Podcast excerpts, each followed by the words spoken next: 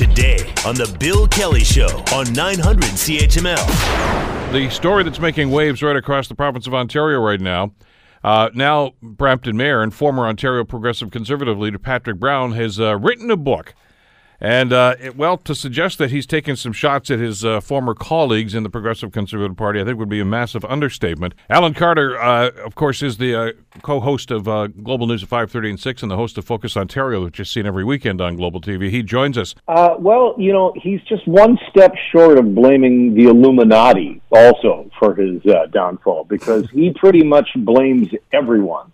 Uh, it's a long list of grievances in this book, but he really saves uh, his harshest criticism for Lisa McLeod and also for uh, members of his staff who he claims were actively trying to overthrow him. The Bill Kelly Show, weekdays from nine to noon on nine hundred C H M L.